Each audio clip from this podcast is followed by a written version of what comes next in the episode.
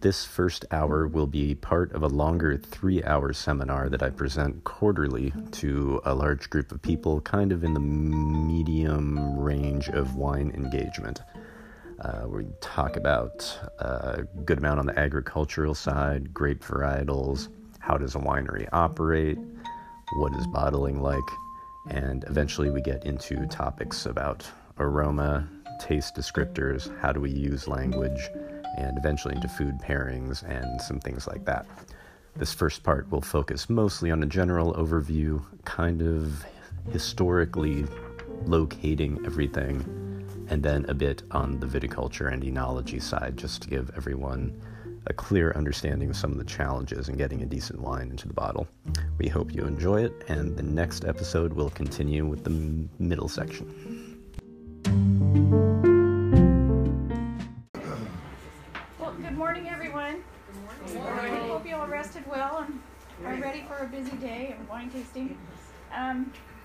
Pietro Buttitta. He's going to be your um, speaker instructor today. Uh, introduction to wine um, appreciation and wine tasting and more. Uh, he is um, one of a family of. Uh, he is actually the winemaker for a family winery here. We'll be visiting on Thursday for Rosa de Oro, and um, he works with those Italian varietals, but more. He also has a, a great little tasting room in, in um, Oakland, California, and um, if you ever get to that area, I'd recommend you visit it. It's a quaint little tasting room, and you have an even more unusual wine varietals there. Yeah, we have some pretty obscure, obscure stuff. Yeah. So he's extremely knowledgeable in uh, the subject. Uh, and he's uh, a sommelier as well and a uh, chef. So he has um, pick his well. I could say you could pick his brain for food and wine suggestions, but we'll talk about that. We'll try to get to that, yeah. This morning, um, but um, and if it gets too technical, you can ask questions to help. You know, bring it to your level, or, you know, so to speak.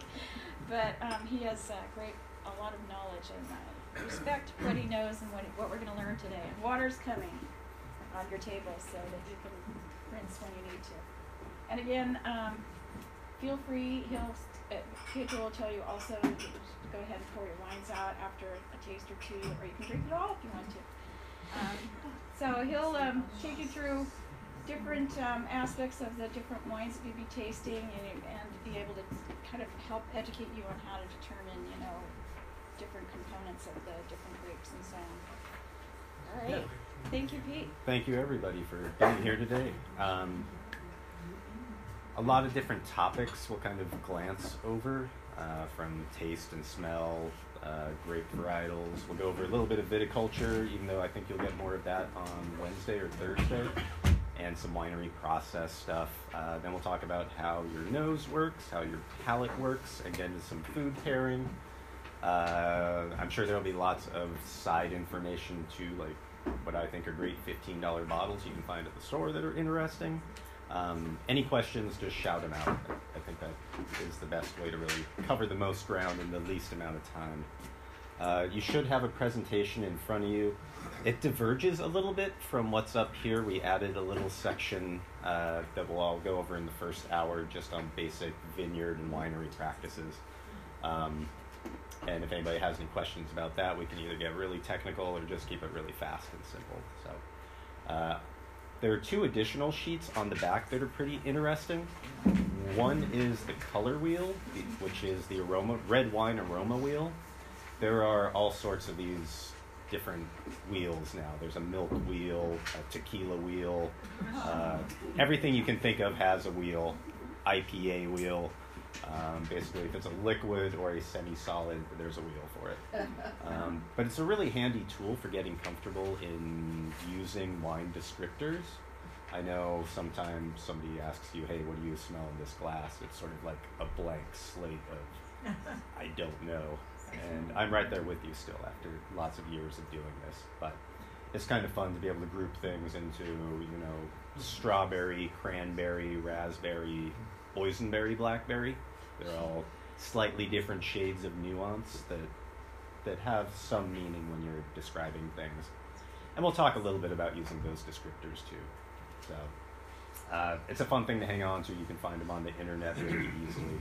Um, and they're a great party party tool as well. Uh, the other sheet is the sommelier, uh, what we call the grid.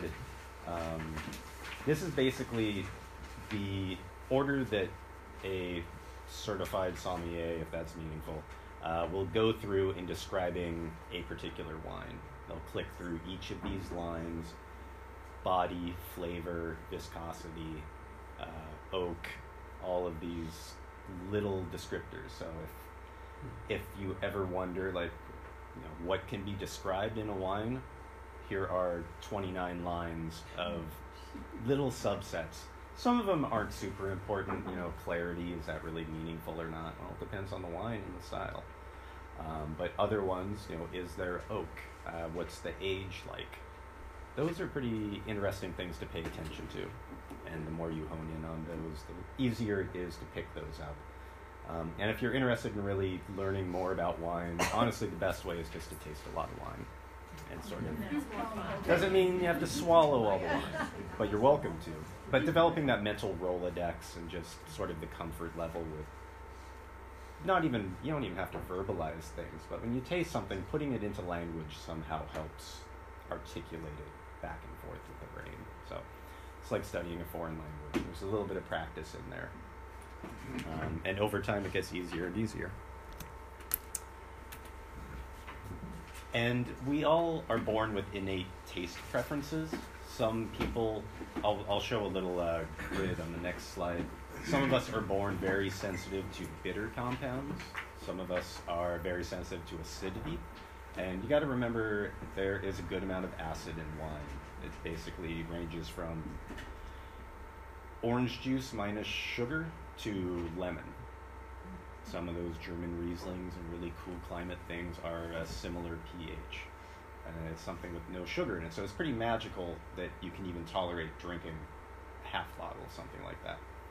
Um, some of us, though, are just born with palates that are more sensitive to a component. Uh, some people are also really sensitive to alcohol, yeah, tactile wise. Um, body's a whole different thing. Um, I'm actually very. I have trouble breaking alcohol down in my body. So as I age, I'm able. I, I'm down to like a, a one glass slightly plus date, which is very cheap, unfortunately. it's a great injustice. My palate's better than ever, but I can't drink that much because I'm missing an enzyme in my body. It's changing, so that happens too. Um, but there's some wiggle room in all of that, and as you know, most of us, I certainly, I hated mushrooms till I was 23. I hated cilantro, things like that. Um, the scientists that are working on flavor and tongue receptors and how that works with the brain, they're realizing that there's a lot of, I guess, neuroplasticity in there that you can retrain the brain, you can retrain. It's not even conscious retraining sometimes, but that interaction between what you sense and how you process the information that changes over time. So if you are really sensitive to high acidity wines, and you're interested in maybe exploring the larger world of cool climate, higher acid wines, just kind of dip your toe in every now and then. And but work on really kind of paying attention to the wine and sort of interacting with it. How's it how's it affecting you? Uh, palate feel is a big topic that doesn't get discussed much, we'll go into that a little bit more. But especially acidity, um, it's a very particular feeling. You may be able to sort of graduate into higher acid wines over the period of time. Some of us will just never get past what we have biologically, and that's okay too. So some people will always need to drink sweet wines because they're very sensitive to bitterness, and sugar is the only thing that really helps with that. So if you're drinking black coffee all the time and oversteeped tea and drinking tequila, that's probably not your problem. But about 20% of the population is always going to be super sensitive to it. And bitterness is really complex as well. I think there are, I last, uh, last time I said there were 14 different type of bitterness receptors going all the way down your throat. I think now the count is 20. So, and they're all, it's actually one of the more diverse flavor things out there. So there's some wiggle room, push the boundaries, learn about wine but don't make yourself miserable drinking wine. That destroys the whole purpose. Um, and part of the wine thing, if, when you get into it, really is the context and you know, what does it look like in Rioja? Where these things that you're trying, what does the Douro region in Portugal look like that this amazing wine just came from? or even California.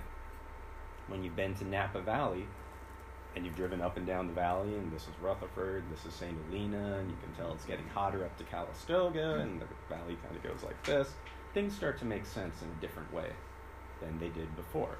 And you start sort of linking those things to wine. And I, re- I really think that's part of the fun um, I haven't had the chance to do a whole lot of European travel to see things, but I've been assured by every single person that's gone, once you've gone to a wine area, it makes more sense. Mm-hmm. And especially if you've sampled food from the area too, and then start making links, and it all sort of clicks together.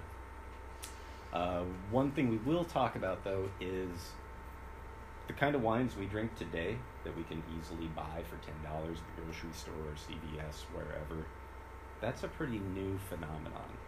Uh, if we were going to the grocery store, and I'm not I'm dating myself a little bit, but I believe back in 1958, three out of every four bottles that were sold were sweet wines.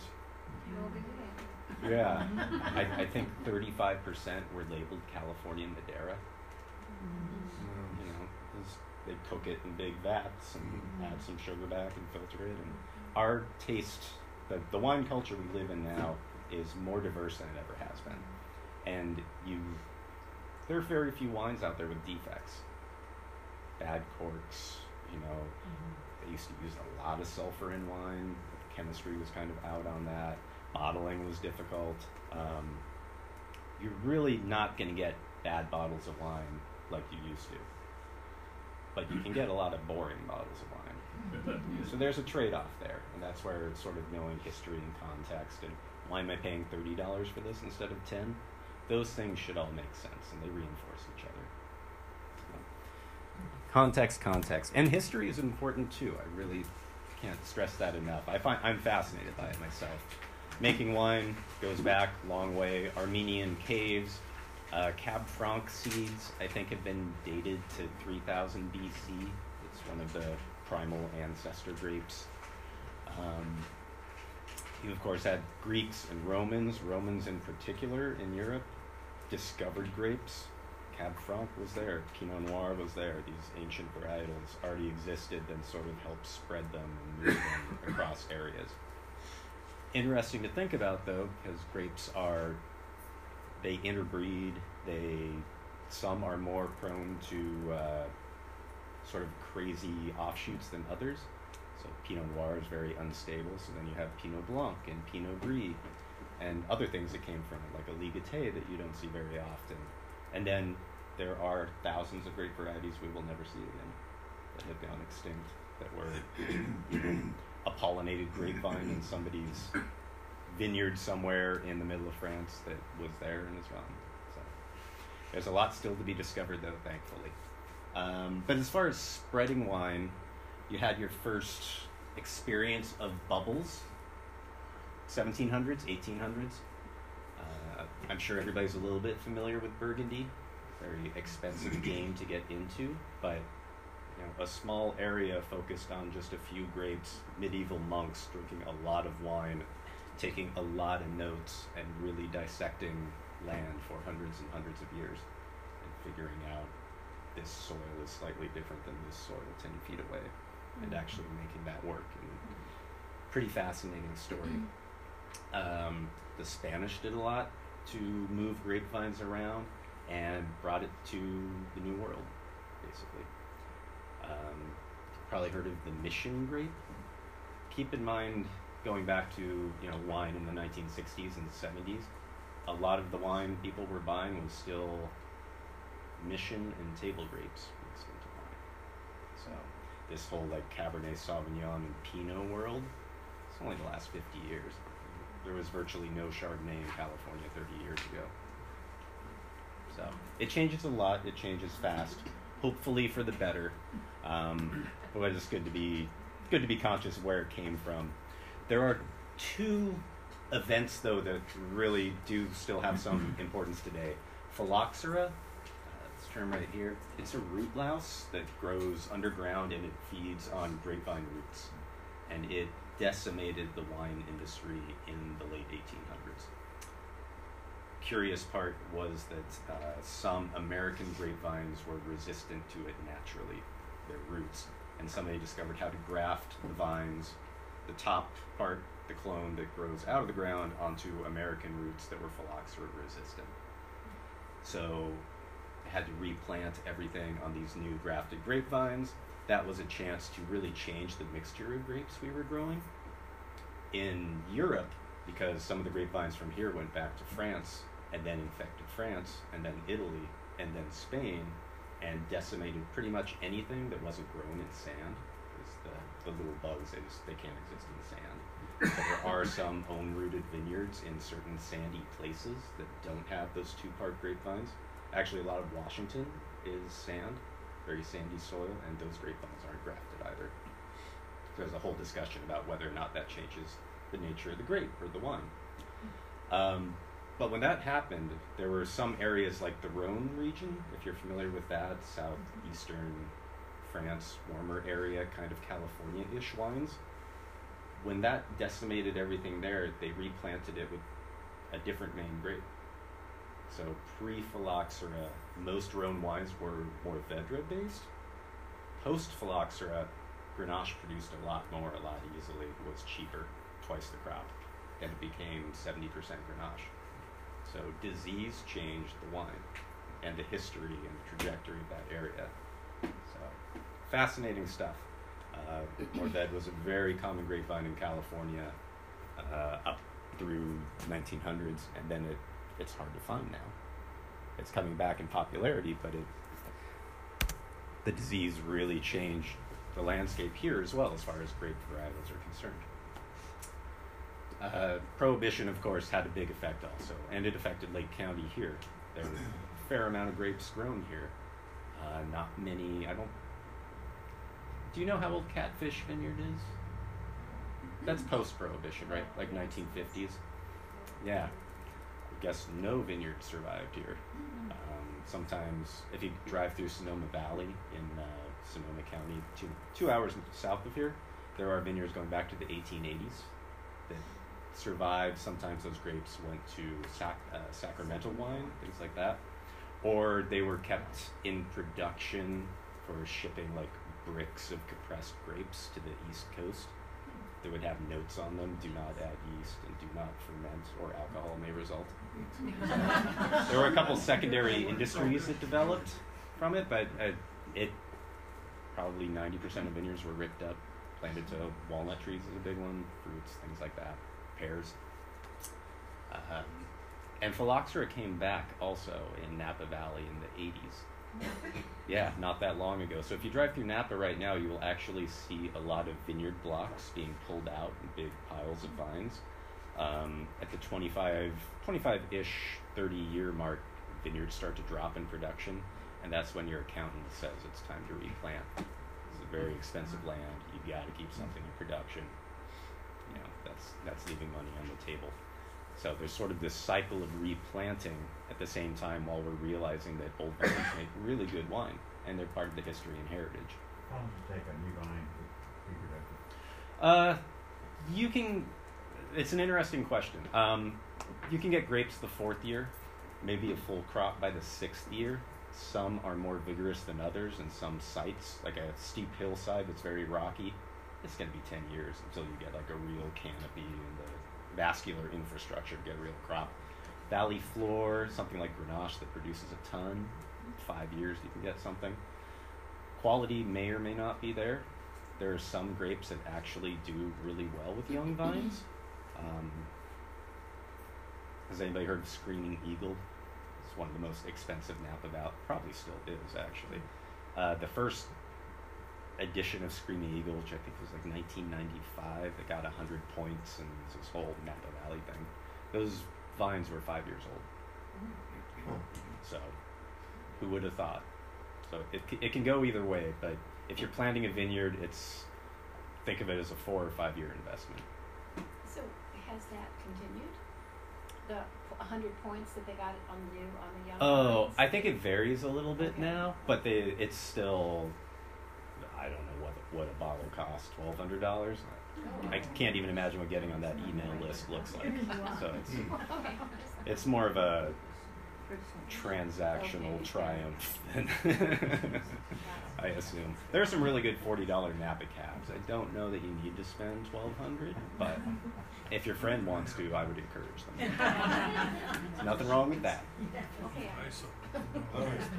And I, I will mention because it sounds like there are only a couple Californians here. As a Californian, I am woefully ignorant of grape history elsewhere. I know that certainly Ohio Valley, um, Jefferson was bringing back cuttings. I don't think historically much came out of that, but I've had Nebbiolo from several different states now that's been pretty amazing. Then you have all the hybrids in the north, the cold hardy blend, which are fascinating. Like they taste completely different palette spectrum than what we're used to here in California. Um, so I don't mean to just say like California, California, because what was going on out there predated 1849 California when people first started coming out. But it did become the powerhouse it is today. We're in California, so yeah, I'll, I, I do need to educate myself, and it's really hard for us to find wines from Virginia out here and other places.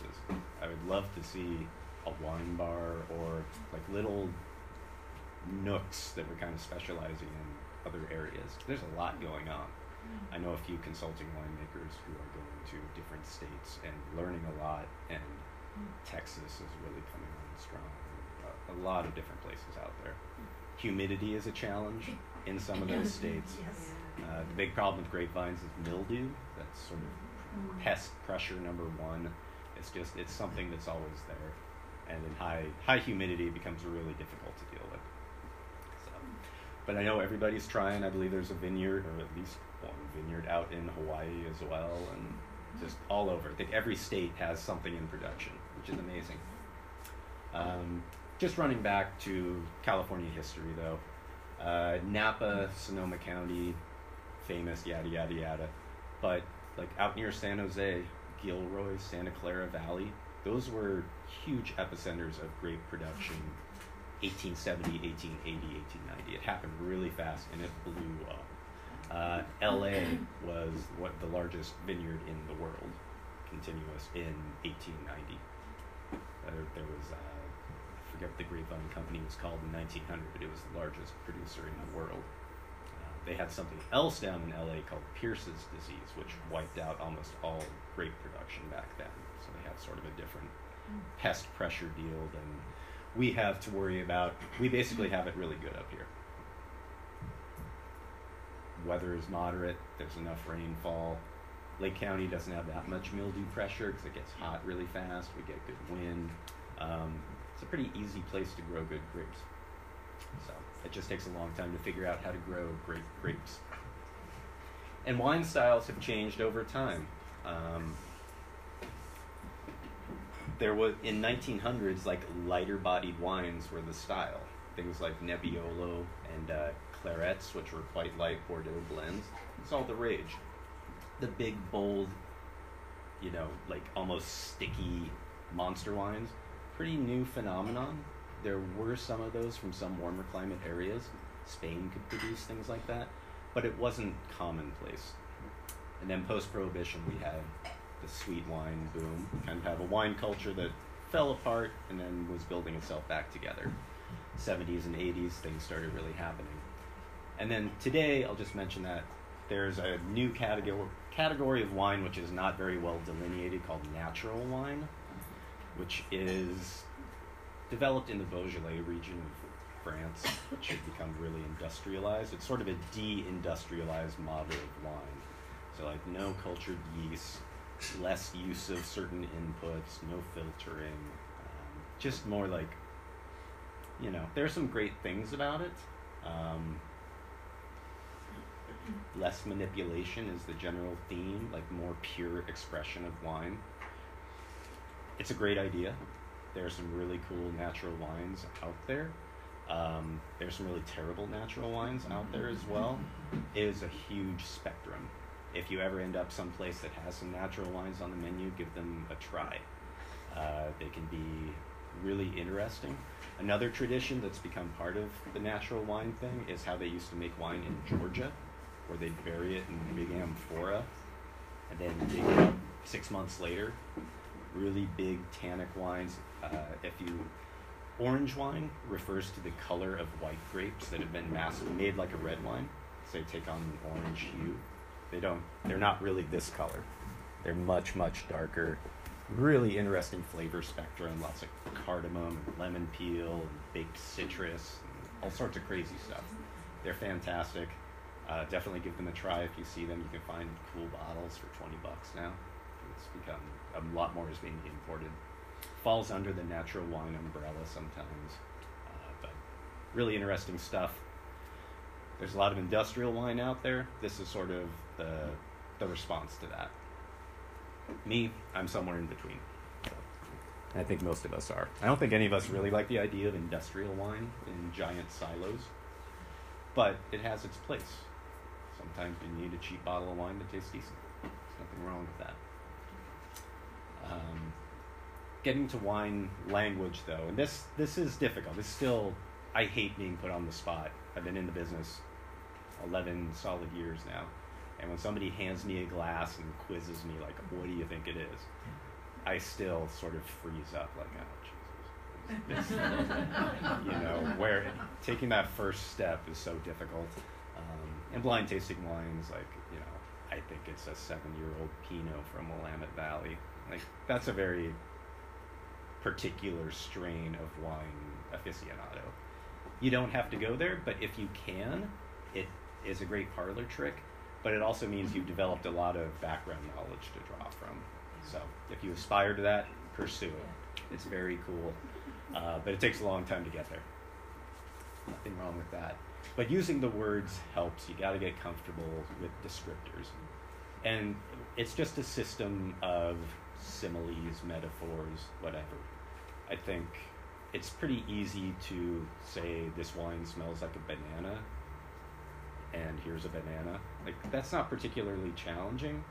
Uh, oftentimes, like texture can be really different. Like what what's the shape in the mouth?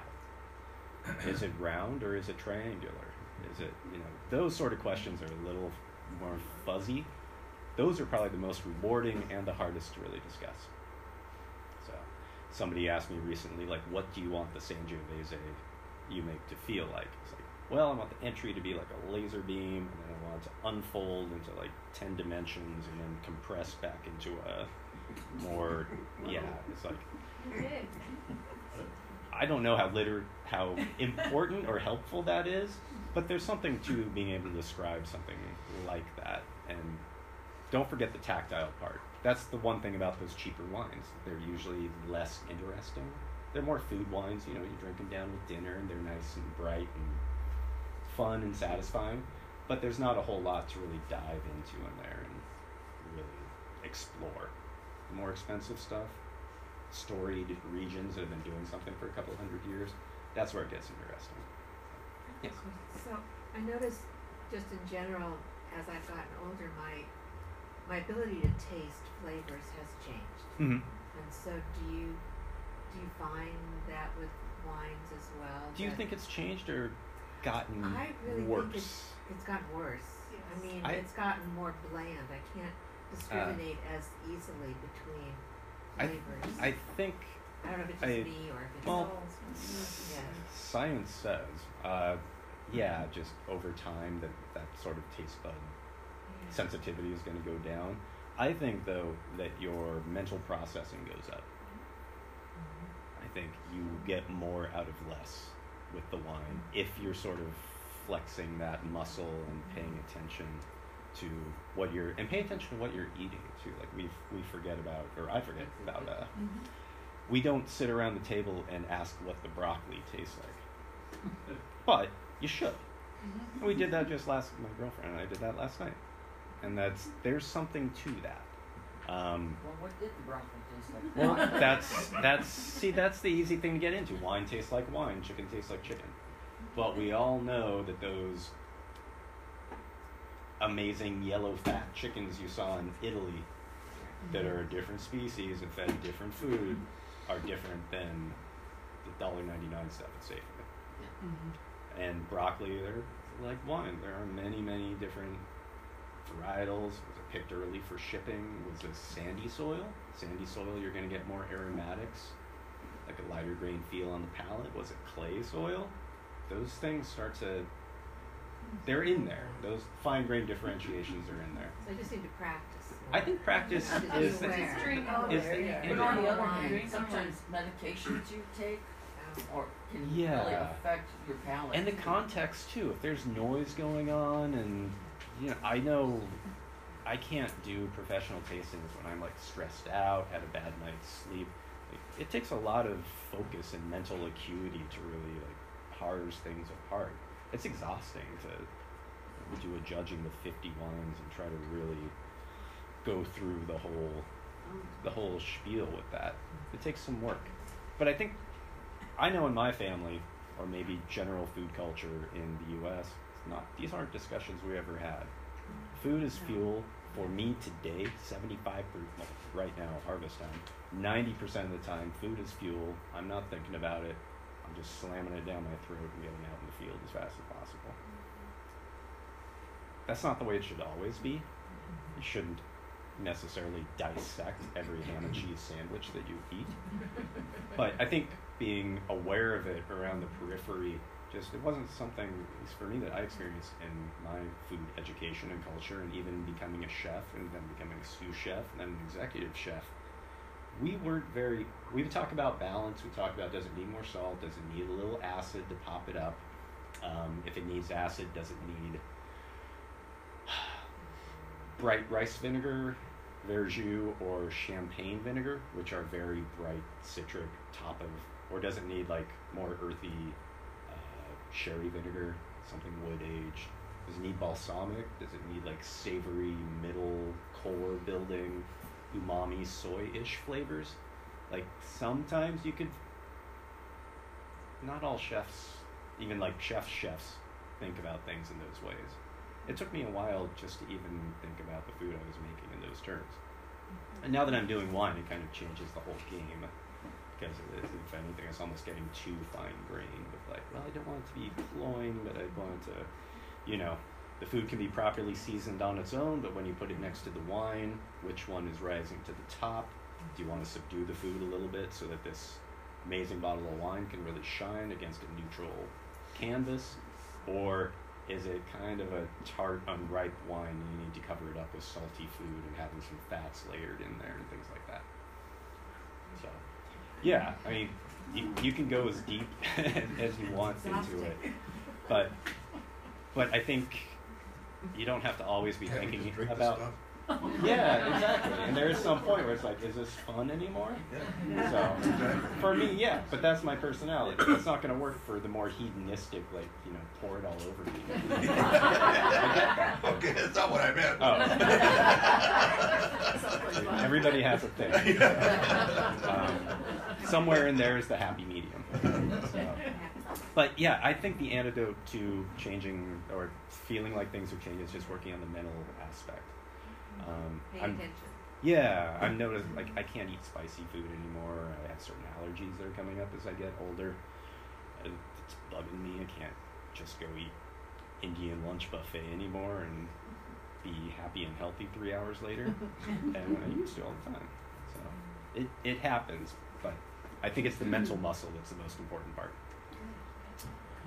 And yeah, language is a good way to work the mental muscle and just kind of fleshing out the earlier part of talking about people sensitive to bitterness, alcohol. You can think, and this is sort of an old chart. It's it's splintering into way more groups and subgroups here, but uh, there were these four types of tasters that were identified with a bunch of different scientists. Nomenclature is kind of not ideal, uh, but the most sensitive are called the sweet group. You'll notice that there's a preponderance of women there, like three times more women than men. So there are all these anthropological theories, like I need to taste my food carefully to keep my children safe. Like, okay, whatever. Um, but there is something to women having more delicate palates in some some sense. Uh, so the sweet tasters, those are the people who are really sensitive towards bitterness. And if the alcohol gets like above 14%, which is sort of the new normal, it used to be a little bit lower, um, then the wine's very hot, very acrid, kind of burning. These are people who definitely are not going to be drinking shots. You know, kind of need delicacy. Wine is generally kind, you know, it's, a, it's an acidic beverage. It's challenging on its own. Um, there's a theory that you know that a lot of the muscat drinkers, people who don't really like wine, it's because they're in this group and they just don't know it. I don't know. Some people just don't like different things. It's hard to say. The brain's in the way. These two categories, hypersensitive and sensitive, are the good groups to be in. Um, hypersensitive, maybe you're not doing so much super spicy food, or cocktails are okay. Maybe some super aged whiskey that's a little bit, but it's you know you're still pretty sensitive. Um, but there's also a good general acceptance to things, and you can explore around the edges, try different food cultures, different wine styles. You can drink a sweet wine, you can drink a port wine, something with high alcohol. A little bitterness is okay. Sensitive is, yeah, just kind of all over the board. Um, they're, I think they can, with the brain portion, if you're serious about wine, you kind of end up in that hypersensitive category. I think you kind of jump a rung on the ladder. I should mention this is not aspirational at all. If anything, like being down here is the easiest place to be. You might just need more salt and hot sauce on those things, but anything goes. I mean, it's it's a cheaper game to play, and there's a lot of fun to be had there. So all of us, I don't think this is literally correct. I don't think there are boundaries, but we're all somewhere in theory on this spectrum. So just a way to think about it. Mainly if you feel like you're s- struggling with wine, or if you feel like you're more sensitive to things than your neighbor. Um, I know just tasting with other people, there are certain smells and certain sensations that the other person just will not pick up on. Just sit there and spend five minutes trying to explain like a burnt rubber bitterness or I get cardamom in this, and the other person will just be like, I don't get it. We're tasting the same wine, they have just as many articulate things to say about it, just don't get it. Sometimes we're missing a gene or an enzyme or something like that. So there isn't really a right or wrong. Um, yeah, so just diving in is the best way. Uh, we're just going to take a quick tour through the vineyard and the winery operations. Uh, a friend of mine who wrote a book called Postmodern Winemaking. It's, it's a fun read if you're feeling like geeking out a little bit. Um, this is his mandala, for lack of a better term, of the life cycle of a wine uh, all the way to developing in bottle to the seasonal changes. Thinking like basically two years from picking the grapes to getting a big red out in a bottle. That's a lot of time for things to happen. Um, and there are lots of things you want to be careful with along the way. Little notes that probably aren't relevant, like cellar hygiene audit. Th- Those are important to us, but the general idea, though, is just keep in mind that wine is like fancy cheese. It's always evolving. It's not always linear. Like once it's in the bottle, there are some grape varieties that are famous for going really mute and silent for years. Other ones, like quick bottled Sauvignon Blanc, drink them in the first six months. They're made to be fresh and fun and light and you know, uh, big reds though they can they can do several different things. So some of those expensive bottles can be underwhelming one night and three months later over the top. How do we know? Ugh, how do we know? That's a good question. Um, Google is one option. Uh, generally, generally with like bigger ripe reds, you know, California, Paso down south, they're going to be more ripe, more drinkable now, and then maybe they sort of age in a more linear trajectory. The the weird aging challenges, for the most part, come with more old world wines like cooler climate Chablis and Burgundy and those things that are like I have trouble getting into because I can't name all the Burgundy crus anymore or any of that stuff. Um, some of the cool, more serious, cooler climate wines can be very like and I don't know if there is a way to know. Um, and when somebody tells you, "Oh yeah, don't drink it for five years," I would be suspicious, just in general. That's you know, I was at a Napa. Probably the last time I was at a Napa winery. I won't tell you which one it was, but every wine the group of people tasted like, "How long should I handle this?" About twenty years. How about this? Twenty years. Like every single wine. Like, oh, 20, at least twenty years. Ah, I, I, I don't buy that. Um, but with aged wine, there is also what are you aging it for? Are you aging it so the tannins will become soft and it'll be very smooth in the mouth? If that's the case, then start with a low tannin wine that doesn't need as much aging. Stop drinking big bold Cabernet and go to Merlot and Montepulciano and other rounder, more fleshy grapes. So there's sort of a, a discussion to be had with part of that too. There are some. I'm actually a believer in. I like tannin. I don't like too much tannin, but I don't think that a wine made from tannic grapes should ever be smooth and not feel tannic. There's something to me about keeping the varietal typicity of the grape front and center. So that's a good question, though. That comes up all the time. Um, there are some grapes like Aglianico. A lot of Chablis Chardonnay takes like five years, and then it does something weird, and then it goes into mushroom, and then it becomes beautiful, and then it like I, I don't get it. I don't know, but it seems consistent with the area and the vintage. And now, like vintages are getting weird because of weather, hail, heat, nonstop rain. I, don't even know what those vintage trucks are going to look like down the road. So it's, it's a little bit of new territory. Um, going back to the topic of planting a vineyard, it's a long-term project. I think if you're planting a vineyard and laying out a business plan and all of that, you're probably thinking of breaking even at like year 15. So, yeah, the what's the, the old song the, the best way to make a million in the wine industry is to start with a billion.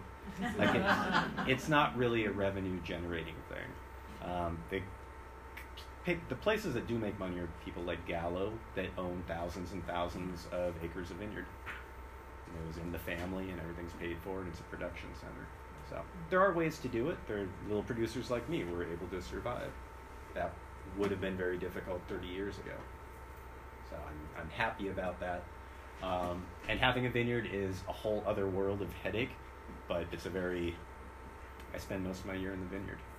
It's it's part. It becomes part of the puzzle that's very hard to let go of if you're lucky enough to have it. So, and not every place is good for a vineyard. You'll be driving around here looking at hillsides saying, "Oh, I bet that might be a really." Then you find out that it's all rock, and there's only six inches of soil there, and there's just no way um, but grapes are very adaptable. Uh, and you have lots of choices to make, for sure. Uh, not just topography, is it accessible? Can you get workers to it? These days, most important is their water. Can you dig a well? That's an issue. Um, your well that works now may not work five years from now as well, since water tables change. And if your neighbor, there's a vineyard, small vineyard here, neighbors came in, planted all around, he doesn't have water anymore. Well wasn't deep enough. The mm. table's dropping. So mm. things do happen. There are lots of choices if you want to plant Cabernet. There are certain things that Cabernet likes that Pinot Noir does not like, vice versa. So if you're in a cool place, maybe you have ocean influence, maybe it's just farther north, then you you first have to divide like is it hot, warm, or cool climate then each one has a world of grapes that'll work with that.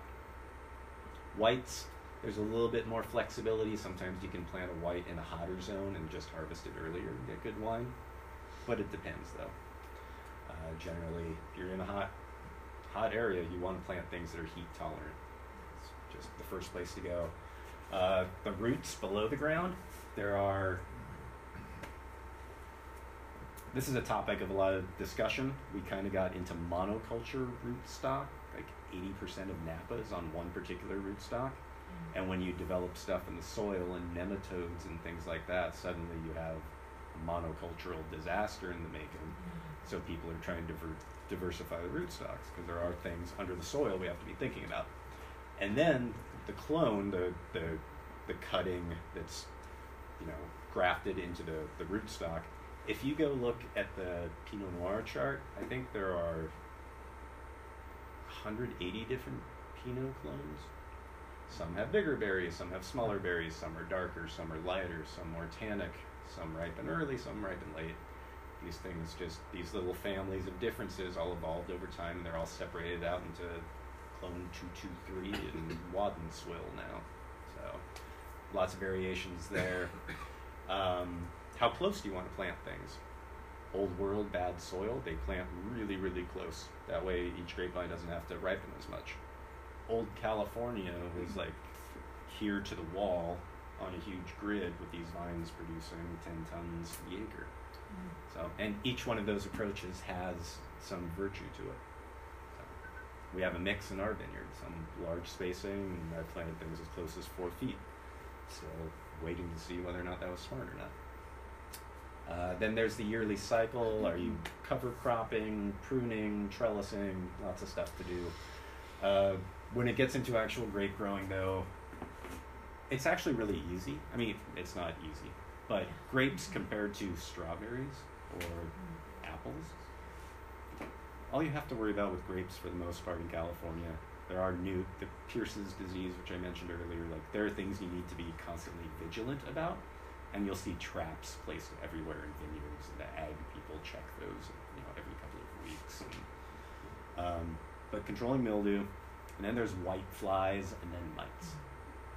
And the white flies are pretty benign, they're just kind of there. Uh, mites can be pretty damaging.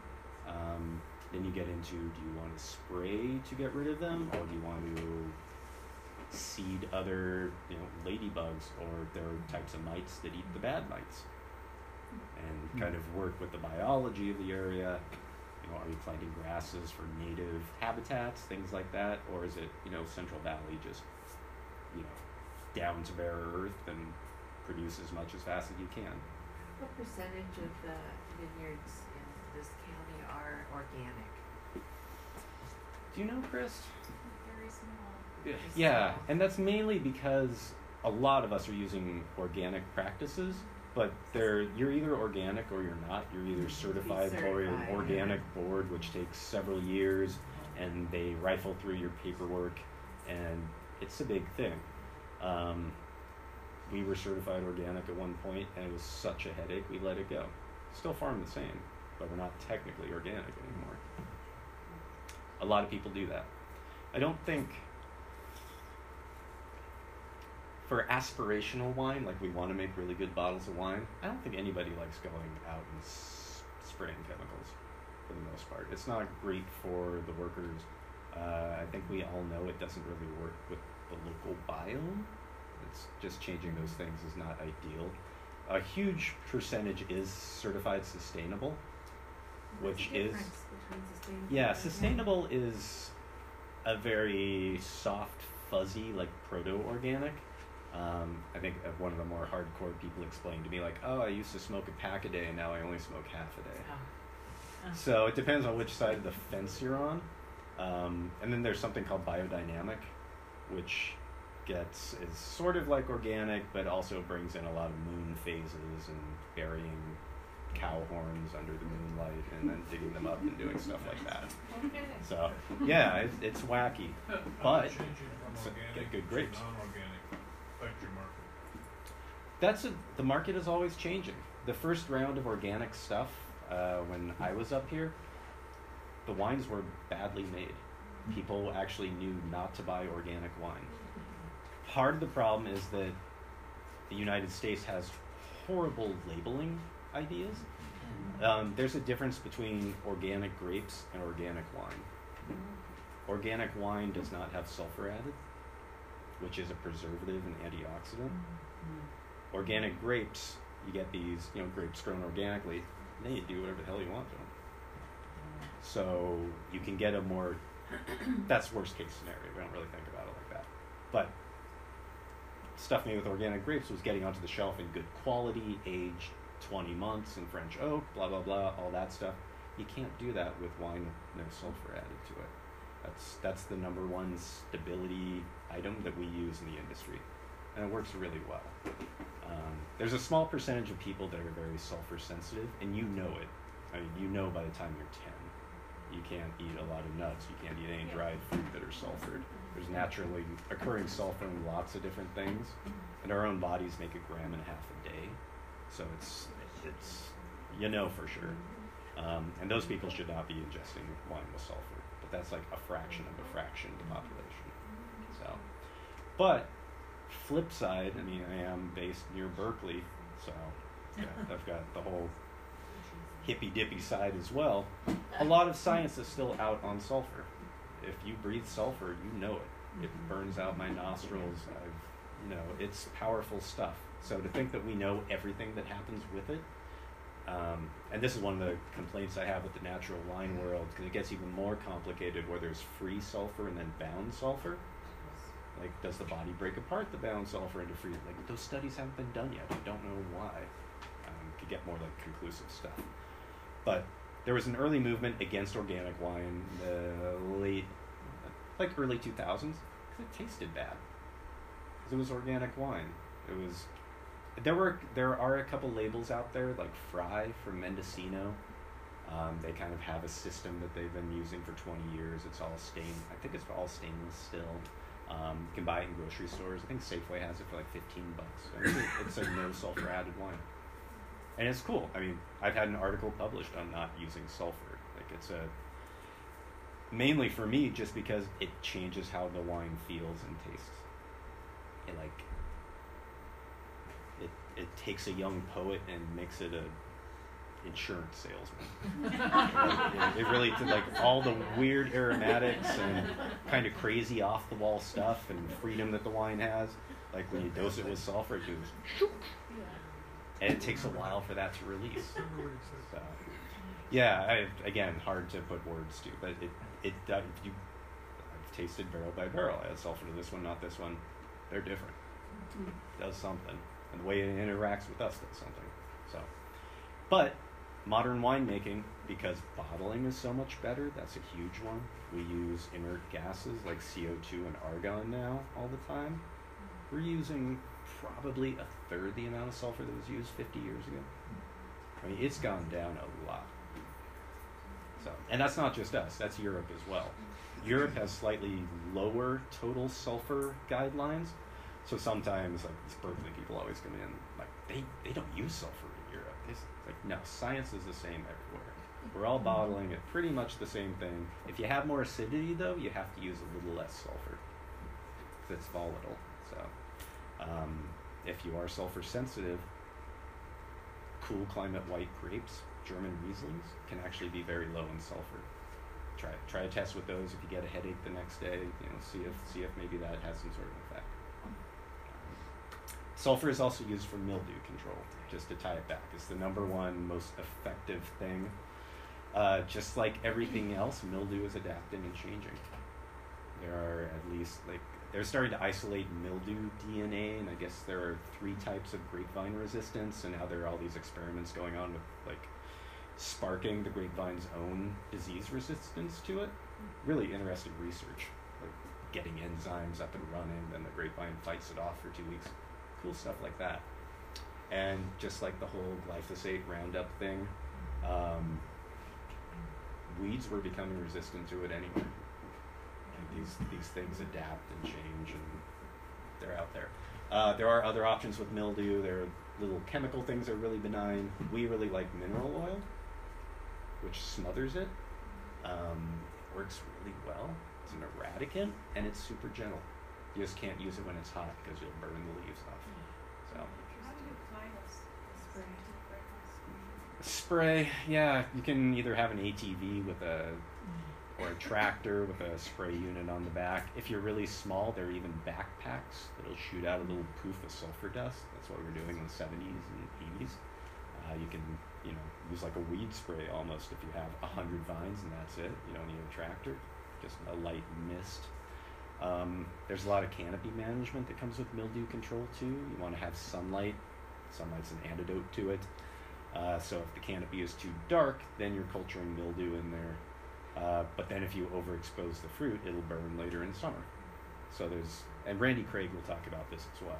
especially here in Lake County, it's cool now, but up until a few days ago, we were we were nudging 100 every day, and we get a lot of blue sky sunlight here. So if you have just raw exposed grapes, they'll they're they'll be raisins really fast. And actually, I've been I have a, a nature break I take in Napa when I drive up. I've been tracking every day. I take a picture of this row of grapevines, and I was complaining in the spring about how they were overexposed and they were taking leaves mm-hmm. off and cutting off little bits of the bunches. And now they're total raisins, and they're not going to pick them for another three weeks. Mm-hmm. That's how you get some of those really ripe, velvety, unctuous characters out of that. So I'm just like, what are you doing? but you know, that's going to be part of a 50 lot blend, and that's going to be the ripe stuff, the leaner stuff, and it, it all has a virtue somewhere. Um, for small wineries, most people just buy grapes on the market. There's, you can go to a couple websites that have thousand listings for grapes right now. The market is kind of down and flooded at the moment, so prices are dropping. A lot of stuff is available out there. Um, you want to be a home winemaker, you can buy a ton of good quality Cabernet for a thousand dollars, make sixty cases of wine. It's a pretty good price. Could be worse. But the vineyard cycle is just one one part of everything. Um, just a quick overview of winery stuff, and we can take a break. Um, and I don't know why they're filtering stuff before they're aging here. We don't do that. I don't know what graphic artist put this together. I should have looked at it better before I threw it in. But harvesting grapes, you're immediately confronted with a couple of choices. Are you making a white wine?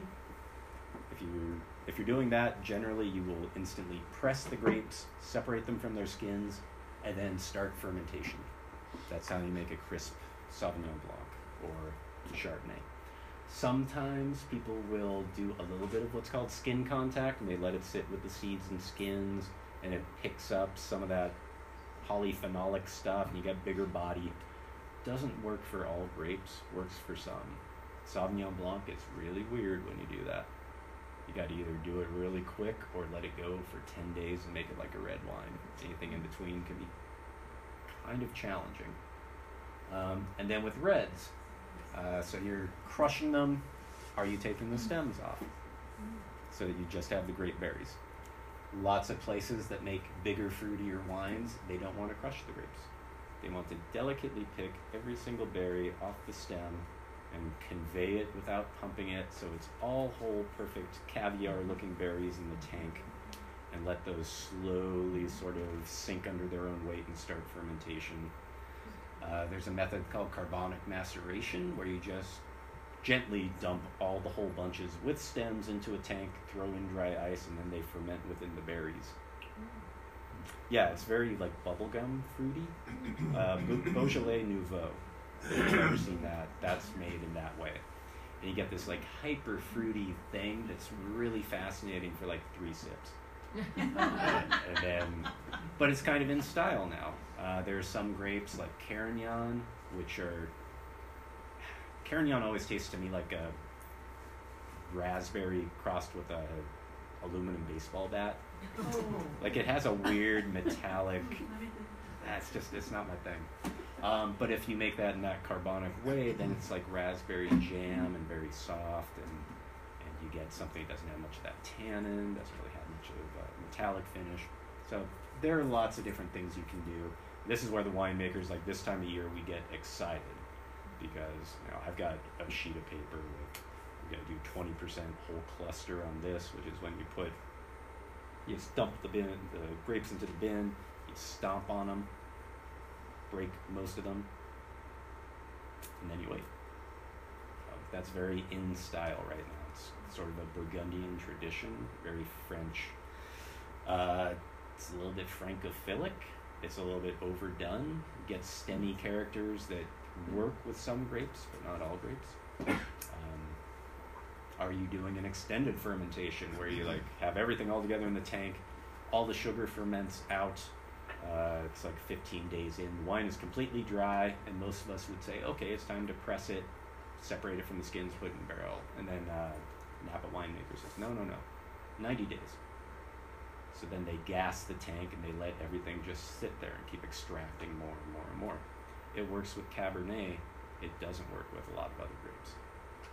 And I've got a couple barrels of experiments of 100 day that I don't know what I'm going to do with. Did not turn out as expected, uh, despite being a similar grape to Cabernet. So, trial, live and learn. Um, so red wine or white, if it's a white wine, if you want a crisp like Sauvignon Blanc, ferment it. You've already taken the skins away. You need to transfer it from tank to tank once or twice, and then you just let it age in stainless steel or some sort of wood breathes slowly, but it does breathe. So red wine has tannin, needs a little bit of air.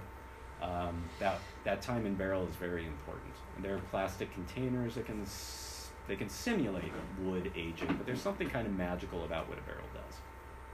I also hate barrels because they're a microbial nightmare and they're like the worst part of winemaking. You can't get inside of a barrel. Um, I feel a lot better about it if you could. But they're also 50 bucks when they're used and they do a great job. So they're sort of the backbone of the industry for red wine. Use But if you're doing barrels? New barrels? or- Uh, no, used barrels. New French barrels are over a thousand. Yeah, well, it's, you know, you're killing trees. And there's a lot of waste. But fortunately, most of that waste now becomes oak chips, which then get recycled into like a more affordable wine thing. Um, yeah, but barrels were not always the norm. That's a very Bordeaux thing. In Italy, they all used huge Slavonian oak tanks that were 80 years old. Here in California, we were using redwood tanks. Uh, if anybody's heard of Ravenswood, it's a Zinfandel producer. You can find them at 7 Eleven now. They were bought by a big company. Uh, Joel Peterson, who started that, he kept his redwood tanks from the 80s and he's now has a little label of like $50 really cool bottles made in those old Ravenswood redwood oak fermenters. And it's cool. There's a there's a weirdness to them. It's very particular. It's a cool historical project. Um, but in general, like whites, they're a lot of work up front. They sit in a tank for a while, and then they're a lot of work at the end getting them into a bottle because you want them to be clear, you want them to be clean, you got to go through filtration, you want them generally to be heat stable because there are proteins in there, and then you want them to be cold stable, which is when you get the little crystals in the bottom of the bottle. And each of those is a different process. I like white wines. I hate making them because I think they actually should be more expensive than red wines, which kind of make themselves. Once the fermentation is done, you can leave it in barrel for two years and just bottle it. And it'll generally be pretty stable, unless there's something microbial going on with it. Then.